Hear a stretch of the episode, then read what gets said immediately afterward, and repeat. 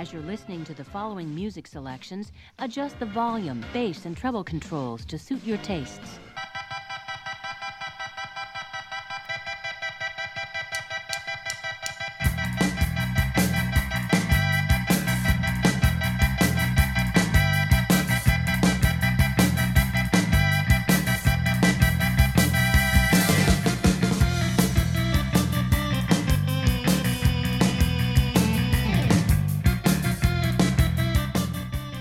On today's show of Android's Dungeon, Battles Across the Stars, starring our lovely co host. Worker placement. What is it? What is a euro? Help! I'm lost. Stay tuned.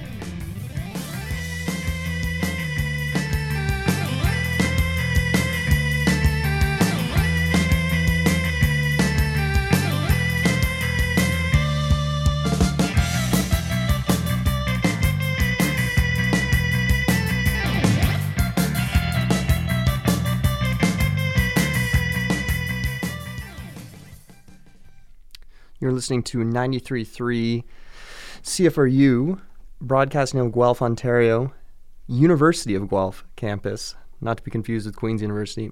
I am Jack. And I'm Joel. Joel, what have you been playing recently? Oh, Jack, I uh, I thought I'd try my hand at a tournament. This is exciting, folks. We don't hear about tournaments too often on the show. I'm not a Magic player. You do work Magic, Joel, but not with uh, collectible Yeah. card games. I can't afford it. I'll be honest. That heroin habit's pretty expensive already. Um, but uh, the boardroom was hosting a Star Realms tournament, and Star Realms is something that I have on my phone. It's a free, actually, mobile app, Star Realms. Uh, if you want to check it out, uh, you can only play against easy computers. So you know, if you want to uh, play the full game, you gotta cash out the five bucks. But Five dollars, folks. That's what it takes. I did it anyway. I paid the whole amount. Anyway, I've had Star Realms for ages, and uh, so Well, I- don't go any further. Tell us what Star Realms is. Like, sell it Yeah. to us. Right. So Star Realms is a deck builder. Uh, I love deck builders. It's one of my favorite genres. Basically, what it is, you start with a very poor deck of small cards, uh, very basic, not very good, not worth anything at all. Uh, you use those cards and you draw five, and you buy better cards, and you discard all the cards you played and everything you bought into a discard pile. And then you draw five more cards. Well, you only start the every deck builder with 10 cards. It's, it's two hands of five. Uh, once you get through those 10, what do you do? Because you're out of cards, you shuffle up your discard, including everything you just purchased, and you start again. So each time you go through that deck, you're building it, and it gets better and better. You get to play what you bought until uh, you achieve some sort of goal. So let's uh, see. What's the goal in Star Realms? In Star Realms, the goal is kill your opponent because it's a one-on-one. St- it's a one-on-one star battle game. Is it only two player? Uh, so the base game is two-player. If you buy another copy of the base game, shuffle it up, and you can play four-player if you want. But Sure. I don't know. What do you think? What do you think about Magic as a four-player game? Actually, you should. That's a bad comparison because I love Magic with four players. Oh, It- I think it uh, lends itself really nicely to different formats like that. I think that's definitely a matter of preference, though. I mean, Magic as a four-player game is who do you want to target? You know, it'll be fun, uh, but nobody really takes it seriously. Have you ever heard of a four-player Magic tournament? No, but I don't really know much about Magic tournaments, so Yeah, fair enough. Anyway, Star Realms is is essentially at its core a one-on-one game because you have 50 health and your opponent has 50 health. You buy cards that let you buy more cards, or you buy cards that do damage, uh, and you basically have to find this balance of can I get good cards versus uh, do I just want to buy the cards that will kill my opponent? And to be clear, though, like, because we brought up Magic a couple times, I think already, and one of the big differences here is that with Magic, you buy you can buy a deck, but the whole thing is you're trying to get more and more cards. So you're buying boosters and you're buying singles and all this stuff. With with the average deck builder, for the most part, you buy it and it's self-contained. Like you don't need to go out and keep fluffing these decks up. And I don't know what it's like in Star Realms per se. Like how many expansions are there to the game that because you're I'm laughing. Glad you asked, starting to see- Jack. so this is my here's a little beef about Star Realms. Let me tell you about it. Um, so Star Realms started out as a game. Self-contained, like you say, and I, I know a lot of deck builders that are like that. They're self-contained, so you buy it, you have it, and that's it, right? So everybody has an equal opportunity. Well, that didn't last too long. the boosters came in They're actually hot and heavy after that. Yep. Oh whole my bunch. god! So Sam like, bought me some, and I never used them. But uh, there's also a whole new expansion-based games. A bunch. So that's coming into the tournament. This is brings us nice naturally into the term. I sit down at my first table, Oh, and I open up the box, and I don't recognize a single oh card. Something called Colony Wars, essentially Star Realms 2. Never heard of it. I won. Okay. So that's nice. You know, I just I know the colors. So I, you know, the colors are sort of um, alien race associations. There's four colors: red, yellow, green, and blue. You think of blue. Green is like the Zerg. You rush with a ton of damage. Yellow is all about control. You draw cards. Your opponent discards cards. Red is a purge card, so you'll get rid of all those lousy starter cards that you you started with. And blue is this very slow heal and choke out your opponent Hmm. and build up a lot of walls, like green. Like yeah, right. So that's the thing. Like when you play these games, you start to start, or you start to see these comparisons of Magic because Magic it really is the, uh, the the granddaddy of these these deck builder games, whether you believe it or not. Like Dominion, I have a harder time seeing some comparisons between Magic, but something like Star Realms, what you're describing, especially with this color delineation, and it's like okay, I have control, I have aggro, I have like rush, know, discard decks. Yeah, and you're and you're purchasing into usually two of those colors because if you try to get just one of them, then you know there's only five options on the lineup. Yeah. Uh, you always buy from five different cards, and when you buy one, it gets replaced by a deck. But other than that, that's all you can buy. So you pick two, like you say, that fits your playstyle. Yeah, which is pretty cool, I guess. But which ones work the best together? Can you theoretically do any two together, or are some more uh, inclined to each other? I think if you get red, you want to try to get blue because blue has a lot of outposts, which are basically things that you need to destroy first, and a lot of healing. Mm-hmm. And red takes time to get going because red needs to get rid of all the bad cards, and all of a sudden you only have a good deck and you run through. Hmm. Green can work on its own, yellow can work on its own. So we have the tournament. You walk in, you win the first game blind, more or less, because you, don't recognize any of these cards. Yeah. And uh, folks, I want to point out this tournament. Hundreds of people from all over the world showed up in Guelph to, to play in this. No, I'm just kidding. How many people were there? Six. Six people. Still, that's Sad. All right. So you beat the first person. Yeah. Next one up. What happened? So I didn't realize it was uh, single elimination all the way through with just no best of three or anything. So I went through, went through, and then in the final game, um, yeah, I lost. I don't know how to put it, but Was uh, it close? Did you feel competitive, or was it one of these like blowouts where you, you feel bad about it at the end? It was like at the very beginning, you go first, you only draw three. I needed three to buy anything on the lineup because it was all three or higher. Mm-hmm. I got two. Mm. Uh, so off to the start, I was off to a bad start. My opponent got a whole bunch of bases out, like a wall of bases I couldn't take out. Finally, I cleared them all, balanced it down. We're both down to like 17. I get what I need to win in my hand, and I die. Right? Just, oh, so it was close then. Yeah. It was you, he struck first, he beat you, or else you were going to beat him. Yep. So that's pretty good. What Yeah, was the? was And would you do it again? immediately had a rematch after and Oh, there you go. So you, yeah. massacred him. so you're not too sour on Star Realms at this point.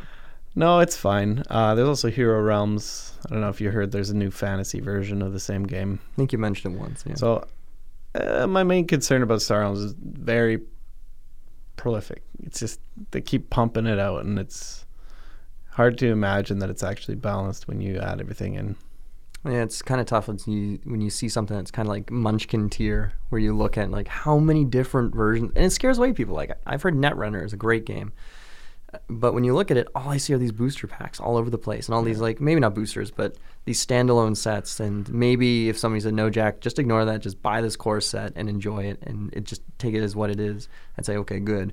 But it just frightens me a little bit. Same like a game when you see a million DLCs and different little um, uh, expansions for. You think, what, where do I st-? like? When I say game, I mean computer game or video Yeah. game. Yeah, I agree. I think uh, there was there used to be a clear delineation between uh, deck builder and IACCG Mhm. or collectible card game, Yeah. and uh, that's gone now. It's kind of you don't really know uh, where you stand with one of these. Right, better cards could come out at any moment. So, how do you rank it compared to DC? Because I know DC is one of your favorite games of all time. Um, I like DC Deck Builder, to be clear. so Star Realms is great as a one-on-one. Um, the base game was great on as one-on-one combat. And I'd probably give it, uh, you know, seven out of ten DCs. But uh, as far as the rest of it is concerned, and all the expansion and stuff, I would give it like a two. Woo! Savage. That's like our, the first Android's Dungeon uh, brutalizing. I Well, they just threw in Commander. They threw in uh, events, all these things that apparently just break the game from what I've read. So, Okay. Fair enough. So, yeah. What about you, Jack? What have you been playing? it's uh, I actually had a fairly um, eventful weekend as far as games went. So I learned a couple of things. Um, first off, Joel lent me his copy of Mr. Jack, and uh, my girlfriend and I sat down and learned it. Very quick, very easy to learn. Although I'll say this: the game says set up as pictured in this. And you look at the manual, and I'm looking at this tiny little square in the corner. I'm thinking, "That- this doesn't make sense. I can't really see this. You have to flip to the back, which folds out into this nice big page that has everything set cool, up in eh? there. Very pretty, very pretty. But it's like, it's like one of these moments. Damn you! It's like the Simpsons episode where they spend the whole time in the hallway. Oh in yeah, yeah. Japan. Oh, there's King of the Hill, I think. But uh, Oh, okay. But anyways, exact same idea where you're just trying to look at some. Anyway, Mr. Jack, it's this uh, deduction game, sort of, where one player plays Jack the Ripper, and the other player plays a bunch of investigators, and they're all trying to track down Jack in Whitechapel on this after his latest victim. And you're trying to eliminate who could be who, because every turn or every time you play, it's going to be someone different uh, that you shuffle through the suspects, and you have guys like Sherlock Holmes could be Jack the Ripper, or um, this harmless old codger who lights lamps could be Jack the Ripper. I don't know. I guess it's it's cute. It's not meant to be serious, but um, I have to say. Uh, I played it twice, and both times Jack got found like instantly. It was so difficult.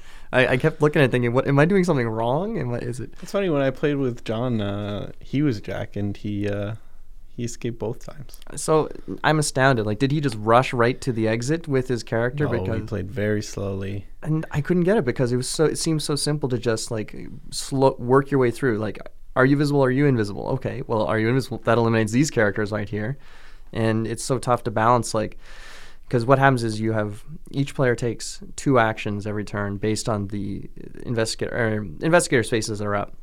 So each investigator can move X spaces, and if you at the end of everyone's actions, you you have this card you flip over, and if Jack the Ripper is in uh, next to another character or standing next to a lamp, he's considered visible, or she. Um, if not, invisible. And that based on that, you can kind of deduce, okay, well, this person is invisible, and Jack's invisible, so it could be them. But the rest of these people, they, they they're innocent. And for when we were playing, it was so difficult to do maybe more than four or five people. Like at the start of the game, just like eliminate a million suspects. Next round, another couple suspects, and now you're down to two people. And it's like, oh man, Well, it's kind of yeah. It's Sherlock's goal, goal or whoever's hunting him's goal to make it 50-50 Yeah. as close as possible, and then it's your goal to try to yeah, put the odds in your favor. and so that oh well, sorry, everyone's visible. So yeah, exactly. It's very clearly you wasted this round. Yeah. I thought it was really neat. It's just I didn't get it, and I'd like to. I want to watch two people who know what they're doing play it, so maybe I can Yeah, kind of bounce off of it. I felt that way about Hive. I played against Maddie over the weekend, and Mhm. I got massacred like, so badly. Hive's an interesting game. I think if you play against somebody who really knows what they're doing, you'll get like It's totally, embarrassed. it's a totally different game and so much slower yeah. than what I u- was used to. I've played it with my, uh, my girlfriend a fair bit, and uh, I think I do much better than she does. Maybe just because I have more of a chess background, which is Hive's not close to chess, but it's got chess elements to it. Mm-hmm. Um, Just so you guys know, Hive is what we would call an abstract strategy game. yeah. So do you want to? Why don't you explain what Hive looks like? To and it's I recommend picking it up. It's a great travels really nicely. It's very pretty.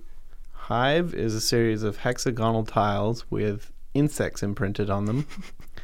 Uh, And, each- arachnids. yeah, each insect and arachnid has its own uh, unique ability. Some are better than others. And basically, what you do is you plant them down on uh, any surface, right? And you just start to play the game. Uh, but the fourth one that you place has to be, or between the first and fourth, has to be a bee. And that bee can only move one, like a chess king. And if it ever gets surrounded, you lose. Yeah. So you're trying to, because each, like Joel said, each piece does something different. Like the grasshopper can go in a like basically move, hops all over in a straight line. So all of a sudden you can send grasshopper from the top of the board all the way down. And you, you're moving these hexes, but the main rule is you can never break the hive. So you can never move a piece so that you now have a bunch of hexes floating over here and a bunch of hexes floating over here and certain pieces like once your piece has been en- enclosed by two others and you can't like you couldn't physically move it through it's considered to be locked in until now and it's a really neat game when you start to play it it's it's you can see the gears turning in people's heads as, as strategies appear and whatnot but Would you consider Mr. Jack abstract strategy? no it's i don't think it's abstract Thematic? thematic strategy again Yeah. it, it's a neat game and going it's hexes again too interesting um, it's by one of my favorite designers too who's who did uh, cyclades which is my all-time favorite game. But uh, yeah mr jack something else. It's like i didn't hate it. I just didn't understand it. And i think it just both of us kind of left feeling kind of mystified by what we were supposed to be doing. But i'd be more than happy to play it again. Um, so you played as each other, and Yeah. the detectives were Detectives just- better. just destroyed just destroyed. And again maybe i was doing something wrong but I think also you need to, as Jack, threaten to leave with anything you can. yeah that's a good that point Really puts them on a panic where instead of trying to focus on deduction and everything, Yeah, they're yeah. trying to maneuver things so that oh well, maybe I can keep them and from and that, I thought about that as we were playing through the second game. I was thinking about how you could really start to psych people out by just like rushing a player. But the problem is, is like I said at the beginning, so many people were eliminated from the innocent or, or the guilty pool. That's like, Jack, why are you sending that innocent guy over to the edge? You're not fooling anyone. yeah, that's too bad. So anyway, Mr. Jack, um, What do you give it? I will give it. Uh, uh, I will give it six um, screams in the night out of ten because I don't understand it, and that's more than willing to change. Before we get off the subject, I just want to mention that uh, Jonathan's girlfriend will not play Mr. Jack on moral grounds. Uh huh. She disagrees with the glorification of Jack the Ripper. It, it's weird. I, I don't think I walked away from it considering I was it was glorifying murder or Hey, abuse. maybe I should. Uh, Yeah, right. Just in board games cause violence. It's uh, you know it, it's within your obviously it's within everyone's right to engage in any sort of media that they they wish to participate in. But it just seems odd, personally, on my level, to uh, to walk away from Mr. Jack thinking that it's somehow like glorifying any sort of it, it's an abstract, not abstract it thematic. could, yeah, it could chase. be any. Could be any villain. You just You could have said somebody robbed say, a "Catch the store. guy." Yeah, yeah, just catch a guy. And Yep. it's obviously Jack the Ripper, one of the most famous unsolved murder mysteries of, of all time. And uh, and it's also kind of a, a spooky setting with all these famous uh, detectives and people from the era. So to each their own, but it's I, I just couldn't. I can't imagine that to be honest. But anyway, so that was Mr. Jack. The second thing we played, going back even further in time, a game called Lancaster. And Lancaster is a something interesting where you each player takes on the role of a noble family during uh, the the King of England's uh, this young King of England's rise to power, and he's Do decided. they- Do they me? cooked smoked barbecue? Is that, is, it's, a, it's a small shout out to one of the best barbecue places. in- Whoop, whoop. uh, and you're starting. He's starting fights with France, and there's all these castles all over England, and it's a worker placement with knights, but knights of different tiers. And when you send a knight into a certain space, each castle gives you a different ability or different reward, and you have your own home board as well that you're improving upon. And you keep going until everyone's out of knights, and you can decide to make your knight stronger up to level four, and so on. It's it's difficult to explain, but it was a very interesting game, and it went very quickly. And th- there's a lot of things going on. You've got worker placement, which we'll talk about later on in the show in terms of a genre. And you also had this. I love social elements of the game because there are these laws that come up every round, and you have parliament. Basically, the amount of nobles you have or you've acquired um, and each law everyone gets a vote on it. So everyone does this thing, kind of like in Twilight Imperium. kind of like Twilight Imperium, where or um, Resistance, or some of these things where you have this you have this uh, a check mark and a, an X, and then you have a bunch of these cubes, and you secretly decide how many cubes you want to put in your hand, and you have your check mark, and then everyone votes, and you open up your hand, and you have all these cubes and these check marks, and you add them all up, and whoever has the most votes, the law goes through. And the thing is, it replaces a previous law too. So if there was stuff in there that somebody else liked, it's gone. You've swapped with something you're you're happy with. But it's more of this I, I really love the idea of just where people are yelling at each other and trying to buy votes. You can't really buy any you can't exchange i'll give you some gold in exchange for this. It doesn't work like that but it's just a neat little element on top of this game and it's very pretty as well. So uh, lancaster was i enjoyed it so i'll, I'll give it an uh, eight. Um, drunken englishmen sailing across the channel to invade france out of out of 10 Nice. and uh, and then I'll just say one last thing. I've been playing the new Prey computer game, uh, well, video game, whatever. Which was, do you ever play the original? Came out after Doom Three. So what this we're talking about? What year was this? Probably 2004, 2005, around there. And it was a really neat game about this uh, guy named Tommy, who's this Native American kid who, who's just in his bar trying to convince his girlfriend to leave the reservation and go off and start their own life somewhere else. When all of a sudden, uh, aliens attack. Oh no! and they kidnap everyone. And it's all over the world, and it finds out that uh, he's he's the only one who can save the world. And what Prey did interestingly was it bent. It really did something cool with video games in that the imagination was there. So you're running up walls and you're jumping through portals before Portal. Did you ever play Portal? Oh, yeah. So like, Prey did it first because you would you have these sections and you're creating these bubbles and moving through here and coming out somewhere else, and you're throwing objects through them. Kind of not nearly as puzzly as Portal was, but s- the similar idea. And really, kind of, it had a tongue-in-cheek sense of humor and was kind of surprisingly spooky at times as well. But the new one came out, and a lot of people were worried because uh, there was originally going to be a Prey sequel years ago, but then Bethesda got a hold of it and they strangled it in the crib because they didn't like the way it looked. And then they put it out this new one, and it's not bad. It's uh, um, do you ever play System Shock 2 or System Shock? Any of those games? Nope. Sci-fi horror RPGs. This one does it pretty well. You're on board this space station, and what they've got going on well is they've got this cool aesthetic where it's kind of like Art Deco futurism, where it's like lots of wood and gold and kind of chrome paneling and stuff, and some things just don't match up as far as you'd think of like year 2065 or 2093 or wherever it is.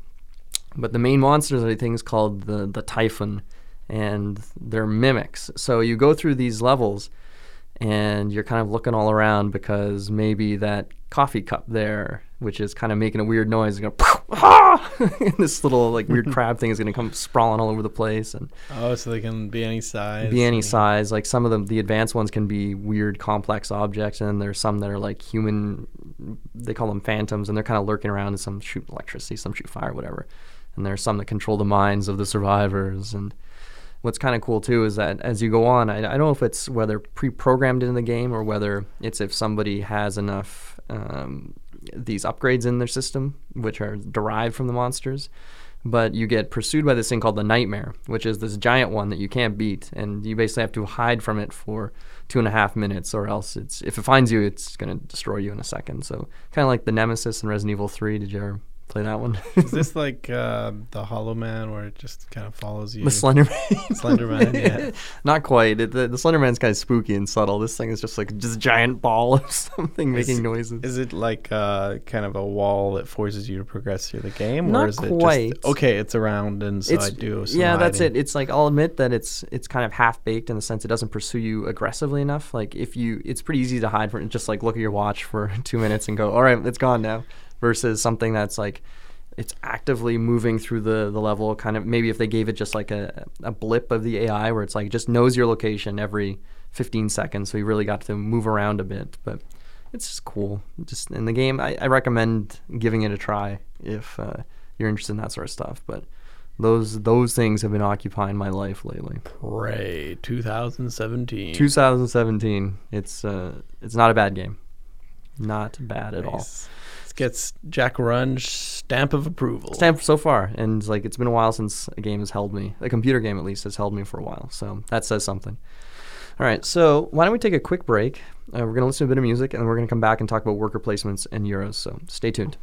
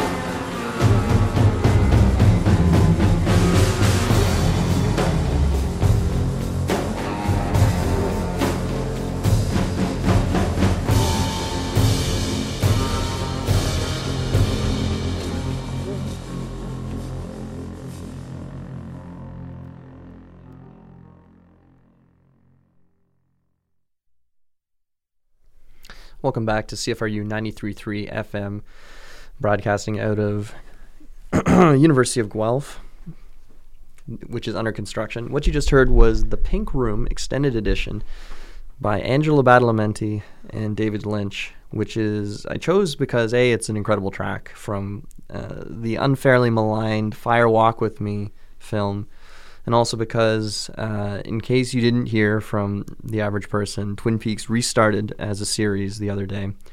Uh, yesterday, actually, but depending on what time you hear this, it won't be yesterday, so it could be five days ago. Who knows? Um, I was a huge fan of the series when it came out. Not when it came out, but when I got to see it for the first time, probably in first year university, and watched through it all. And I've just been waiting, just waiting for it to come back. And it is back. And I think Joel, did you ever see any of it? Did you ever watch any? Not a. I haven't even seen an image of it. I can't. I have. N- I have no idea what Twin Peaks is. It's. It was. It's very difficult to disassemble. It's on one hand, it's. Um, it's a satire of primetime soap operas. On the other hand, it's a uh, idiosyncra- idiosyncratic David Lynch uh, sort of police procedural. On the other hand, it's a horror film. It's sometimes it's absurdist comedy. It's really good, at least for the first season. Then the second season, it, it it's remarkable the quality dive that happens because the rumor has it that ABC, which is where when the show originally aired, told David Lynch you have to solve the mystery of who killed Laura Yeah. Palmer, and Laura, David Lynch didn't want to solve the mystery, which was perfect Lynch thing to create this giant who done it but never answer the question. so he was really upset about that, according to uh, some sources. Yeah. But the the new one that came out, it's on Showtime, and it is I have to say without any spoilers, I watched the first two episodes. Um, dark, holy Oh, yeah. smokes! it is very grim, actually terrifying. Like there's some legit industrial Lynch horror in like I was feeling nervous watching one scene, which is saying something. There, he's just he's not been topped for building dread. Have you seen Mulholland Drive or any? Do you remember the scene with Mulholland Drive when the guy it's it's almost completely separate from the movie, but he's in the diner talking to Fell and telling about his dream about, and they go behind the diner. And there's just the, one of the, the greatest subtle spook outs of all time, I think. In, uh, in I'm hazy on it, but sounds about right. anyway, uh, Twin Peaks started up. Give it a shot, and uh, it's it's something else. You, if you're watch walking in expecting whimsical uh, comedy, old friend. All right. So, Well, you know, uh, Attack on Titan also uh, resumed recently. oh shit, uh, Attack on Titan. four or five episodes out so far. And is it what is the pacing like? Out of curiosity, because we had a discussion about how the show starts the off first quick. season, yeah. yeah. So far, so good. Are they answering any questions, or is still tons of uh, just we I feel, I feel like uh, every episode I just have a lot more questions. Uh, a lot of things have been revealed. Uh, watch it. I won't say anything, but uh, For those who don't know, Attack on Titan is this very popular anime about this. no catharsis. no, yeah, that's right. It takes place in this, uh, I guess, semi-medieval society surrounded by these giant wall. The city in, in, surrounded by these different walls because these giant monsters called Titans, which look like grinning naked humans that are enormous, just want to come and eat them, and it's horrifying. They're really, really I freaky. was just super happy. They're always just super happy. I, I when I was watching, I kept looking for metaphors and thinking about what, or is there a secret behind this? Is there something? I don't know. It could just be weird Japanese Well, I, stuff. I woke up in the morning and a friend of mine had mentioned that there was the season had resumed, and then he posted like four hours later, it's all an illusion, and I was like, oh, did he just spoil Attack? He was just messing with us. oh, I see. I thought he was playing a joke about. Oh no, it wasn't even up anyway. I tricked you. Because for a long time it felt like there was delay in the seasons, but anyway, Attack on Titan and Twin Peaks. What a time to be alive! Broadchurch has a third season. How did that happen? How did it get a second season? Like you can thought it was stretch it a bit. Story for a a, single s- season. a single contained murder mystery. Again, Broadchurch couldn't exist without Twin Peaks. Small town uh, investigator coming in who's very strange and has his own problems. Everyone's like, there's a difference between noir and like what Lynch did for noir, which let people really kind of play around with the genre and expectations. But I could go on for a long time about Twin Peaks and the rest of his work. But so moving on back to. Um, the subject of the show, or the uh, the broad theme of the show, gaming, Euros, worker placements. Joel, what is a Euro game in your in your opinion? I love Euro games, and I love playing every game like a Euro. I think I talked about this briefly, uh, maybe not on the show, but I think I talked to you about it. Mm-hmm. Uh, I like to play every game like a Euro, and what a Euro is, uh, that sets it apart from American trash, if you want to call it that. it's such a derogatory um, term, but it's accepted. Yeah. Eh, people call them Euro trash as Yeah, well.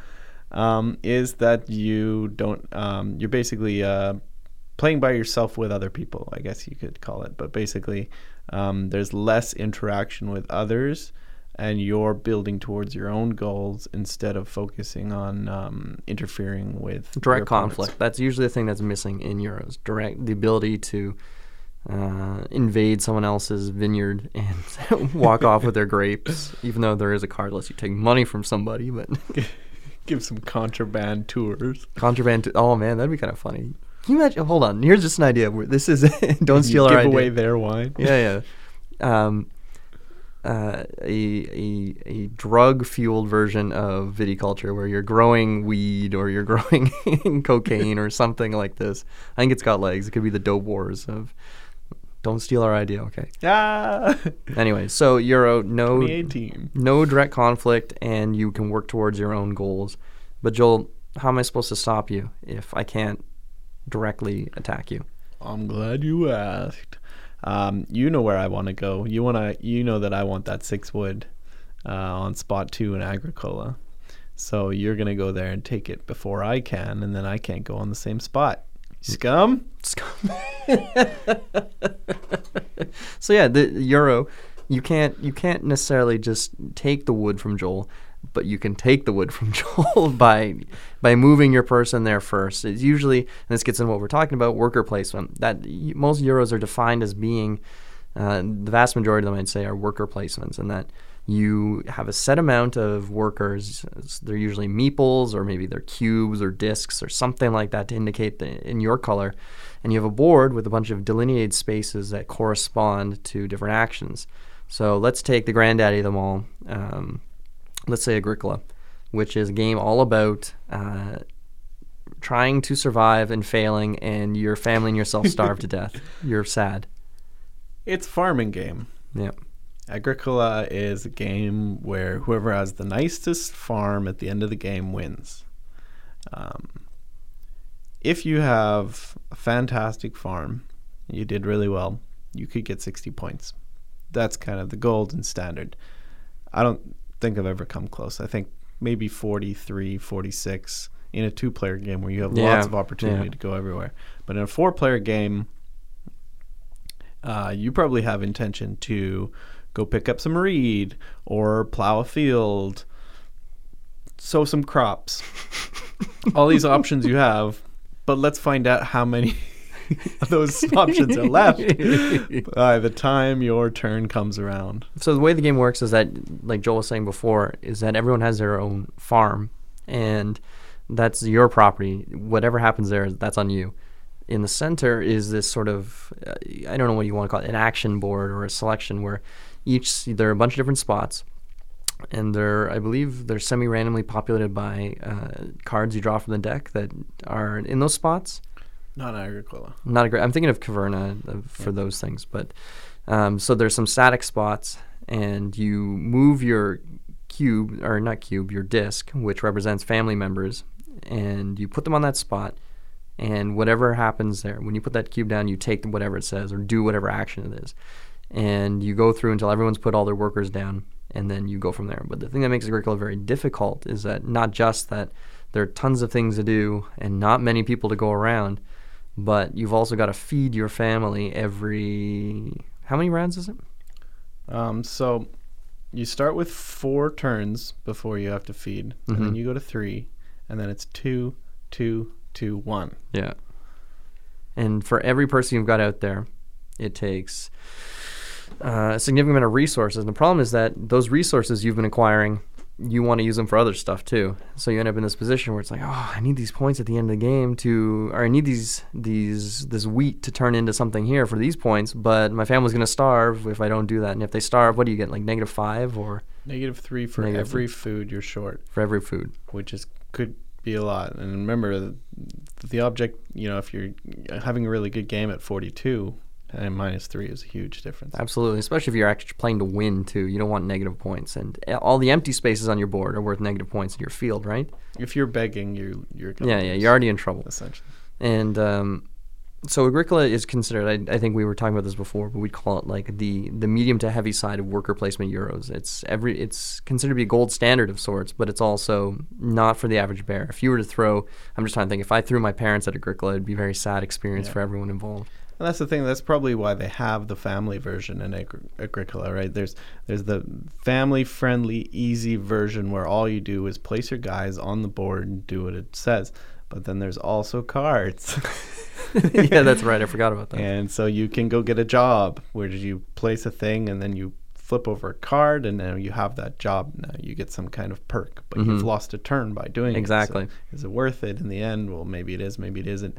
Uh, there's minor improvements. There's seven different minor improvements you get, and you have a handful of them. You don't have to do any of them, but Yeah, you should do some. it's, absolutely. it gets more and more complicated. And the the guy who designed Agricola, Uwe Rosenberg, uh, brilliant designer. Agricola is usually considered to be his like the greatest game he's ever made.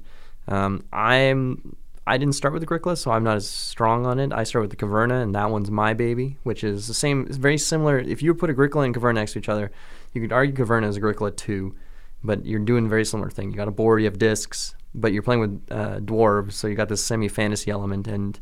Um, it, it doesn't have as wide of randomness, I'd say, as Agricola in the sense of Agricola has these decks of cards for the jobs, whereas Caverna you just have set. It's all static as far as that concern uh, is concerned, and the only randomness comes from which what time of the year certain cards will come up because they're always going to be there. It's just you don't know when. And also, like, if there's a if there's a harvest that year, if not, there's always going to be the set amount, but you just don't know if it's going to be that year or not. But I th- I find it to be a lot more relaxing than Agricola. It's not as nasty. It's also very easy to feed your family, right? Yes, it's it's a lot easier. There's way more. You can feed them with rocks if you get the the, the one house, which is kind of funny. It's like it's that element of uh, humor that you see there. Um, but if I had to pick my favorite Rosenberg uh, worker placement, I think at this point it would have to be Feast for Odin, and because it's Beautiful game. it's just this this all the things that Rosenberg has kind of been working toward for a while, just crammed into one gigantic box, and you you've you've gone from dwarves to Vikings, and what's you're you've still got a bunch of Vikings that you're putting on a static board and doing the actions. But what's cool is that there are four layers to everything, so you can put one Viking down in one spot and get like an okay result. You can put two down, get something better. Three down, even better. Four, oh my god, it's crazy. but you only have so many Vikings, and you've got this puzzle board where you're doing like patchwork style. You're trying to cover up spaces in such a way to get benefits, and you're trying to get rid of the negatives. So there, you got the. It's all there, and it's so pretty. And that seems like a lot, but then there's also you can get Greenland. Yeah, you can you get other islands. and, and get more boards to put stuff on. Or you can get a bunch of tiny. Like Yeah. you can have settlements. was was Feast for Odin Game of the Year 2015? No, no. I it, it would have been 2016, I think. And it, it the problem with Feast for Odin, I think, is that it had a very limited print run in the sense that you're just seeing like a few random copies starting to show back up in some shops, and it, the, what was out there was very great buzz, but it just wasn't it wasn't scythe buzz for for that sort of um, that praise. So.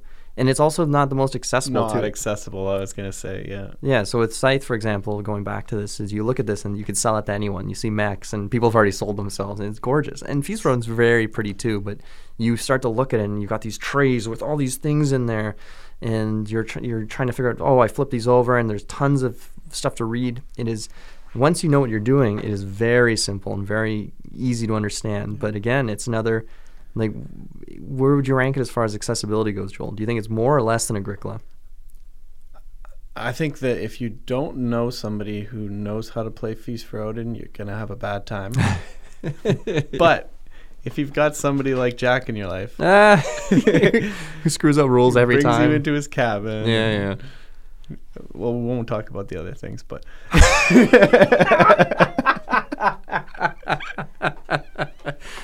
Shut up, Joel. it is great. then there was this board game. yeah, that, that, was the, that was the highlight. That was the cherry on top. Feast Odin is. I love it. Absolutely love it. But let's. So we've given two examples of heavy. We'll say we'll call them heavy. What would you say medium? We've already mentioned one. I'd put Scythe in a medium worker placement because it's it's a fake worker placement game, but it's there. So I have to introduce this one with a bit of a story. There's a a game shop, which is it's like a game cafe, but it, they don't charge any money. Um, there's a game shop back at home with about 20 tables. Where's home, Joel? Uh, back in Ladner, BC, BC. and it's called uh, Dave's Pop Culture. Shameless plug for my friend. Who, nobody in Guelph will ever go shop there. You never know. You never know. Tourism spikes for some Uh, reason. yeah.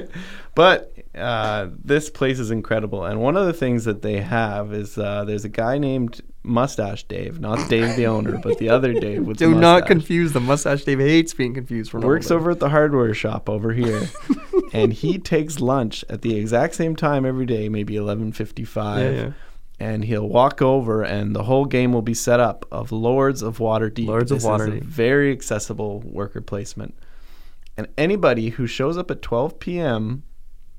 on any day of the week can play Lords of Waterdeep with Mustache Dave and Dave the owner, and it's always five. I mean, there's space for five to seven if you pull out the expansions. Yeah. Always five people, always different people. It's fantastic. So Lords of Waterdeep set us up for what like what it is a worker placement game. How many workers do you get, Joel? Oh well, round five, you get a few more. Uh, depends on how many players there are. If you are playing with three or less players, you start with three workers, and then on round five, the most wonderful round of the game, you get an extra worker. So the first half of the game, you start with less, and then you get one more. And uh, it's a Dungeons and Dragon city. I don't know much about Waterdeep. Uh, but I know it's from Dungeons and Dragons. It was developed by Wizards of the Coast, and it is brilliant. It's just a really well balanced uh, game where you'll go into the city and pick up um, people to work for you, and then you'll use those guys to go on quests. And going on the quest is very simple. You just if you have the stuff, you hand it in. You did the quest. It is a cube pusher in the most literal sense, and the, the theme is if you you like Dungeons and Dragons, great, good for you. If you don't, don't worry about it. it's really, it is. They're just buildings, and you, it's like, do you have three orange cubes? Do you have five white cubes? Do you have two purple cubes? Congratulations! Move your point tracker up here. Take gold. It, it's it's very streamlined. It is a very accessible, simple worker placement game. Who do you think came up with this uh, point track? Like, what do you think was the first game To have it around the where edge. you had a square path all the way around your game Uh-huh. with zero to 100, and you can just walk around it with a piece? That is a great question, Joel. We should look into that. like, who started it? It's a bra- it's a great idea. Uh, you notice it when it's not there, that's for sure. I think about Ticket to Ride. I think is the first. That was the one that first. That's what I went to first in my head. But so Waterdeep, you was would you call that a medium?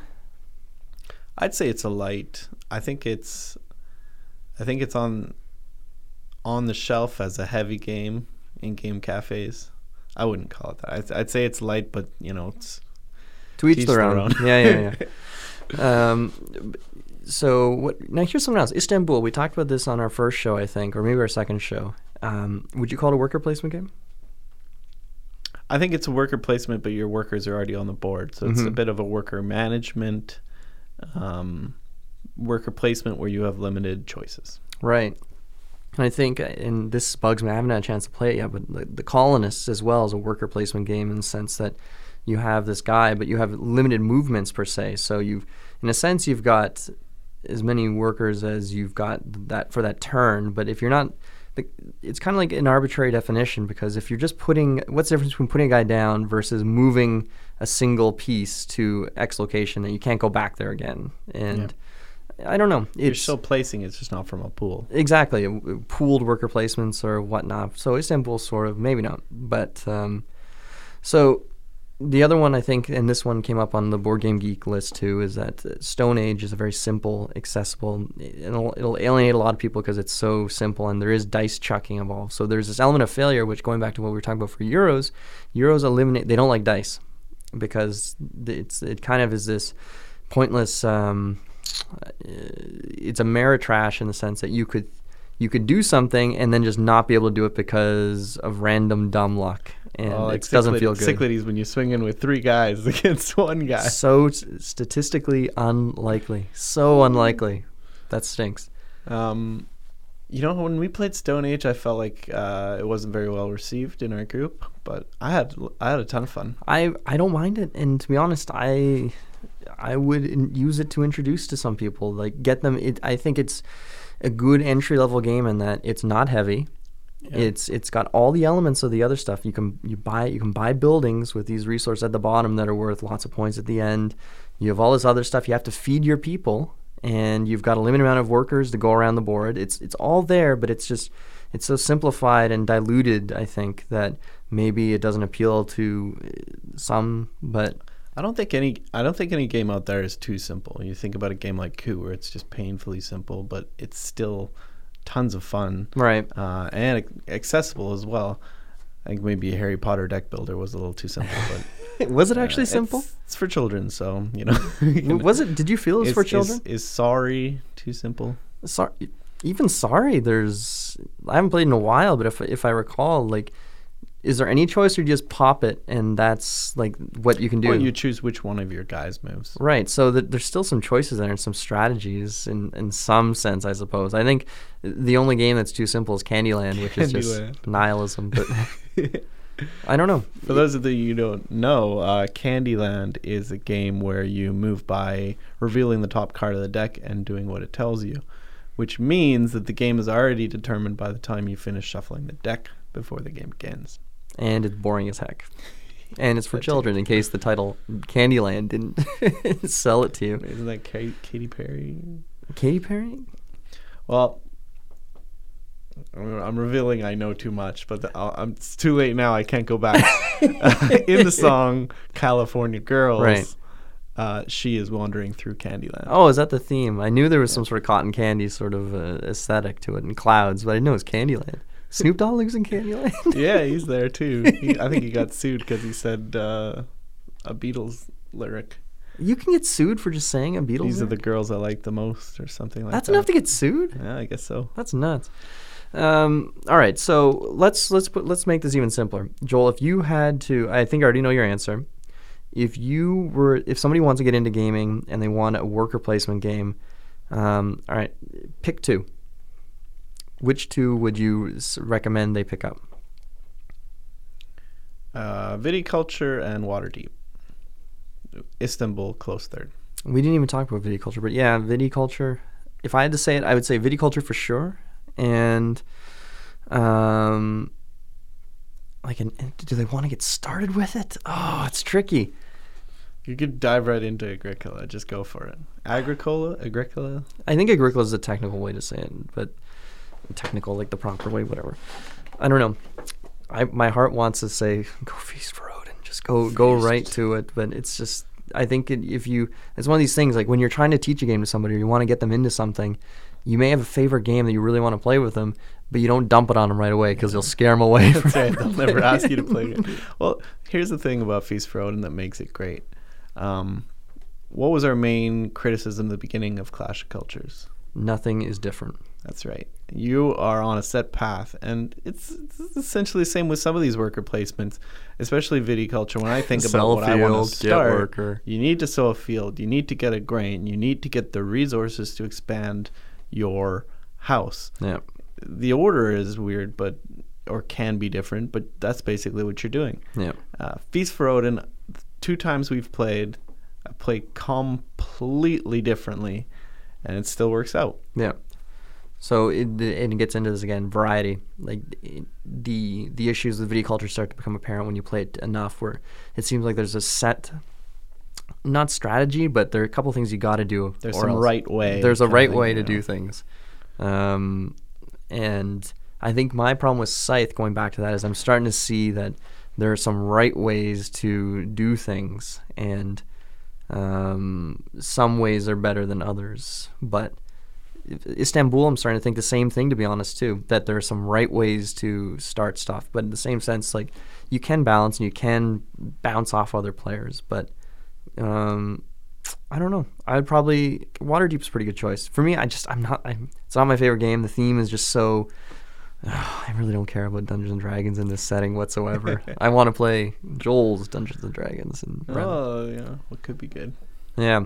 So I don't know. It, I'm with you. I'll say Waterdeep and Viticulture, and then you can go up. And if you enjoy these types of games, move on up to some bigger stuff. I think.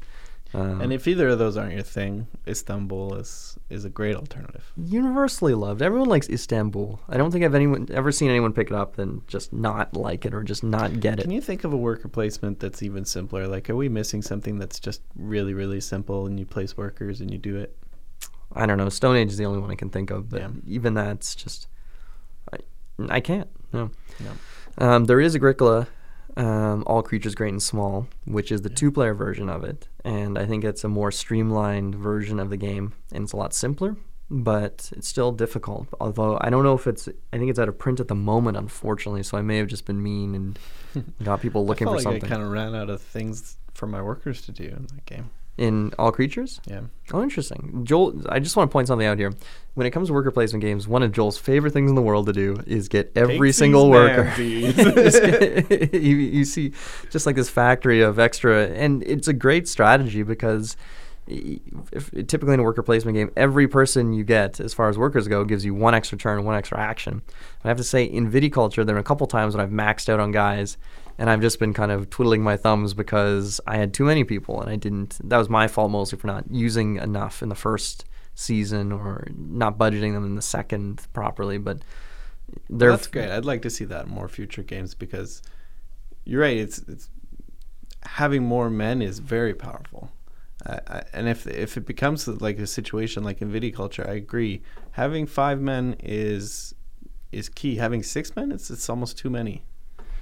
And there is a sweet spot, and I think the the issue with six men in viticulture, which is the reason why you want to have it, is that there are a lot of visitor cards that reward you for having, if you have all your guys out. But at the same time, there are a lot of visitor cards that are like, train a guy for two dollars or get things for it. I think there it's more balanced around getting more guys than it is for rewarding you. But again, viticulture, we're talking about it still. it's Yeah. it's a great game, and we still have to play Tuscany more too, just to get a feel for it, see if it balances things out or makes things even better. But it's a great game. So going through the list again for people who are listening and possibly writing down shopping list things.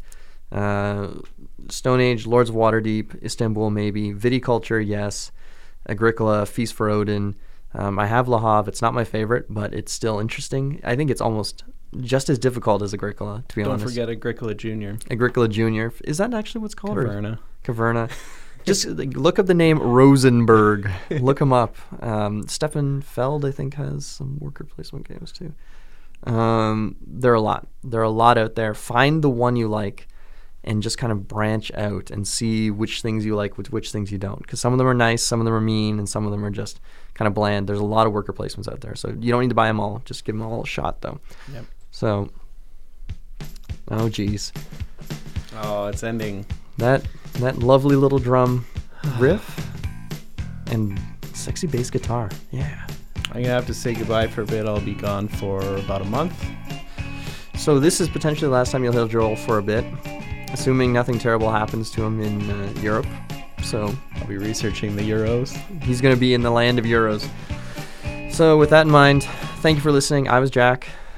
And I was Joel. Have a great day.